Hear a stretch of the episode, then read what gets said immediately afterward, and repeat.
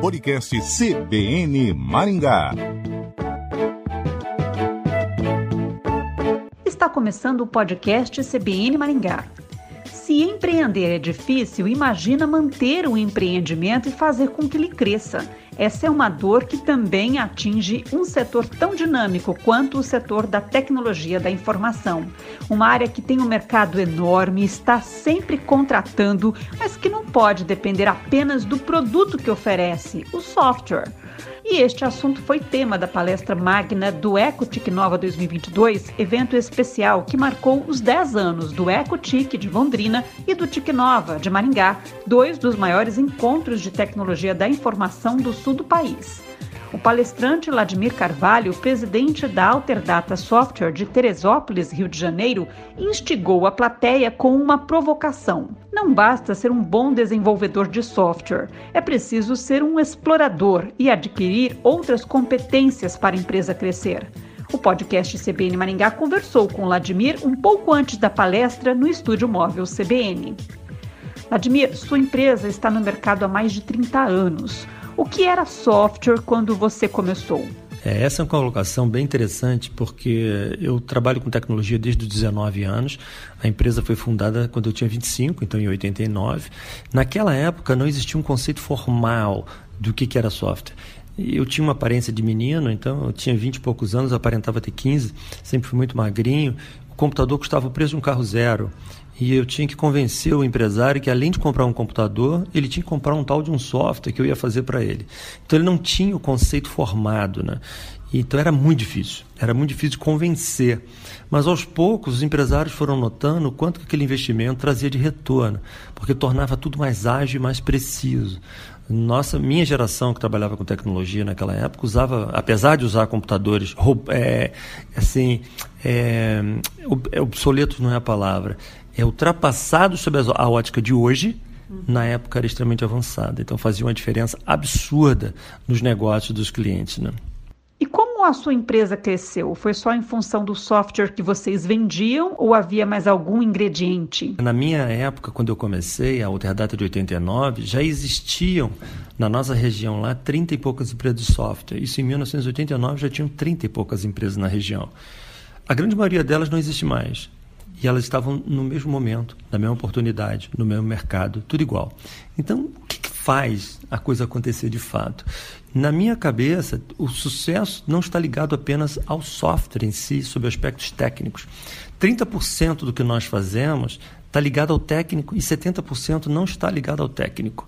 Está ligado a outras ciências. Então, me lembro quando eu tinha 20 e poucos anos, enquanto meus amigos de tecnologia estavam estudando só tecnologia, eu era um programador também, que além de estudar tecnologia, eu estava lendo livros de marketing, de gestão de pessoas, de delegação de tarefas. Eu estava fazendo curso de oratória com 21 anos, para aprender a falar, me comunicar. E fui me tornando uma pessoa mais híbrida, uma pessoa que tanto é boa na área matemática quanto é boa na argumentação, comando de pessoas. Então, tem outras competências que são muito importantes para dar resultado. Né? Fala um pouco mais sobre essas competências e como incorporá-las ao negócio. É, essas competências, você imagina o seguinte: imagina que na minha origem eu era um programador, o programador é aquele rapaz que fica ligado a ele, o computador, o tempo inteiro. Agora você imagina que eu tenho que comandar 200 programadores. Eu simplesmente sendo um bom programador, por melhor que fosse, isso não é suficiente. Eu tenho que aprender a falar eu tenho que aprender a ser compreendido. Eu tenho que aprender a comandar o time, para o time me aceitar com admiração e não por medo. O, a equipe não pode ver o líder como aquela pessoa que ele teme porque tem o poder da, da, demissão. Ele tem que enxergar aquela pessoa que é uma pessoa que trabalha forte, que tem visão, que admira. Tem um jeito de fazer isso. Isso é possível de se aprender. É, é, é, é, ensinável você passar para alguém como você comanda pessoas. É importante você entender de números, finanças. Então, se eu sou um programador, não resolve o problema. A empresa vai começar a dar dinheiro. E se ela começar a dar dinheiro, a maioria quebra quando ela dá dinheiro. Mas que coisa estranha. Como assim quando ela dá dinheiro quebra?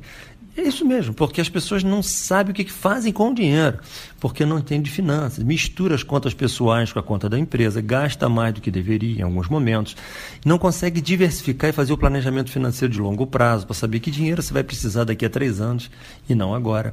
Então tem uma série de coisas, marketing, por exemplo, é muito importante. Quais são as estruturas de marketing? Eu me lembro quando a internet começou, ninguém sabia o que, que era eu construí pessoalmente o site da companhia só para aprender a lidar com aquele mundo novo que estava surgindo. Então, a exploração, você ser um explorador, vai além de você ser um técnico.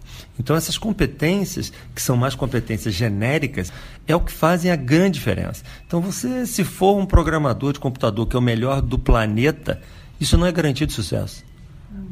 Você ter mais competências plugadas nesse programador é o que faz a magia acontecer na área de tecnologia. Você era um líder que se preparou e você conseguiu formar outros líderes? Ah, sem dúvida, né? porque hoje a Alterdata tem 2.500 funcionários. Então eu tenho cinco diretores e deve ter mais de 100 gerentes na companhia todos treinados pela nossa universidade corporativa. A empresa tem uma universidade corporativa para formação de líderes, formação de equipes. Então, os times são treinados violentamente. No início, quando esses, essas equipes começaram a ser formadas, eu ministrava esses treinamentos pessoalmente. Eu formava, eu dei curso de oratória na empresa para ensinar a falar. Como é que você tem que se comunicar, como é que você participa de uma reunião com o cliente, coisas desse tipo para que a gente possa estar formando times. Hoje, do tamanho que a empresa está, me permite estar num evento como esse, à tarde aqui, faz, falando sobre a empresa, dando uma entrevista como essa, e a empresa está lá operando, está funcionando, porque tem uma equipe preparada para isso. É muito importante. E muitas das vezes, o empresário de tecnologia não consegue fazer isso bem. Eu tenho um livro publicado que escrevi uns anos atrás, e um dos artigos do livro fala sobre um conceito que eu chamo de a passagem. Se o empresário de tecnologia não conseguir fazer a passagem do mundo técnico para o mundo executivo, a empresa não cresce. Porque ele fica preso a algo que é muito importante para ele, para o ego dele. O ego que alimenta. Você é um programador sensacional, você é um cara espetacular que sabe fazer essas coisas. E quando você fica preso a isso, você não forma outras lideranças, você não forma outros times, você não delega tarefas e você fica preso àquele universo que ele ao mesmo tempo alimenta o seu ego e ao mesmo tempo é a sua prisão. Então é muito importante tentar fazer a passagem, você migrar de uma área para outra de uma forma que garanta que você pode crescer porque vai ter gente boa atrás de você. Né? Você estudou psicologia também? Um pouco.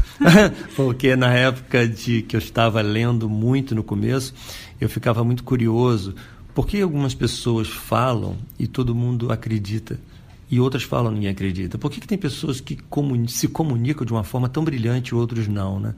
Então, com 20 e poucos anos, eu lia muitos livros de psicologia, sociologia, para entender como é que a mente funciona, né?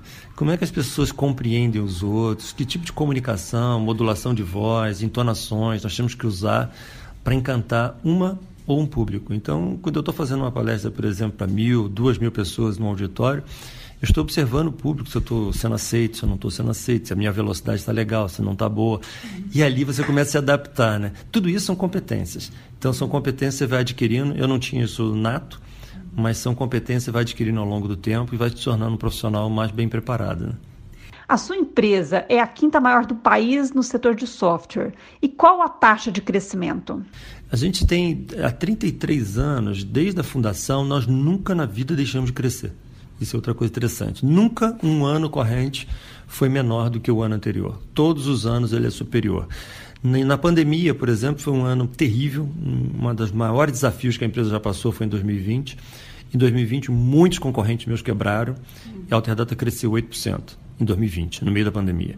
Em 2021, nós, a pandemia continuava e nós crescemos 19% mesmo tendo o tamanho que nós temos.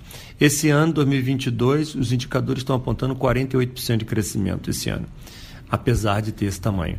Então, isso é o que eu costumo falar em algumas apresentações, que é um bom problema, porque gera uma certa turbulência na companhia, porque são muitos funcionários novos, treinamentos, é, é, você passa cultura para todo mundo, muitos clientes novos que não entendem como é que usam aplicativos mas a gente está muito bem preparado para isso, né? porque tem realmente uma estrutura de capacitação muito forte. Um dos lemas da companhia é que a Alterdata é uma empresa feita de gente. que a gente está focado nas pessoas. Para nós, pessoas é quem trabalha na nossa estrutura, mas é também quem usa os nossos sistemas. Como vocês conseguem crescer quase 50% num país que cresceu um pouco mais de 4% em 2021? Tem um pouco a ver com, com tudo, mas eu acho que a essência é em olhar fora da caixa. Né? Por exemplo, 2020, quando estávamos na pandemia, todo mundo desesperado e que o comércio fechado. Para você ter uma ideia, nós saímos de uma inadimplência de 1,3% para 22% de um, de, de um mês para o outro. Isso podia ter quebrado a empresa se ela não tivesse um colchão financeiro para suportar essas, essas oscilações. Então, naquele momento, o que, que nós vimos? Tudo que é problema para todos pode não ser o problema, pode ser uma oportunidade. Começamos a enxergar o que, que os clientes precisam nessa fase de desespero. Nós construímos softwares novos em uma semana para fazer atendimento de delivery que nós não tínhamos. Nós vendemos 500 softwares em 20 dias para uma área que a gente não atuava. Nós otimizamos nossos sistemas de restaurantes, por exemplo, para ajudar os restaurantes e o volume de vendas foi muito alto nesse período. Então, são visões que você tem em função do momento. O Brasil, nesse momento, não está bom. Nós não estamos vendo a retomada como nós imaginávamos. 2022 não está com a velocidade que nós esperávamos.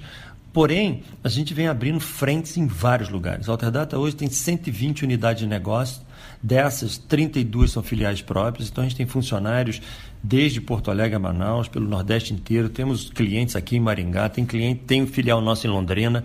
Então nós estamos praticando, eh, levando os nossos produtos para o país inteiro aumentando a nossa participação em locais menores e não só nos grandes centros. Então não estamos olhando apenas para Rio de Janeiro, São Paulo, Belo Horizonte, Salvador, Porto Alegre, não. Nós estamos olhando lá para Itabuna, na Bahia, nós estamos olhando para o interior do Nordeste, nós temos base nesses lugares é, gerando negócio. E isso vai compensando algumas estruturas econômicas que o Brasil não está na velocidade que a gente esperava, né? porque a pandemia acabou, está quase acabando, mas o, Brasil não se recuperou ainda. E nós, e nós atuamos no, na base da pirâmide. Nosso, nossos clientes são pequenas e médias empresas. Então é onde cresce muito, mas também quebra muito. Muitas empresas fecham nessas, nessas instabilidades. Então a gente tem que estar preparado para essas turbulências que muitas das vezes acontecem em nosso país. Né? O podcast CBN Maringá conversou com o empresário de TI, Vladimir Carvalho, palestrante do Ecotic Nova 2022. O podcast CBN Maringá fica por aqui. Até a próxima.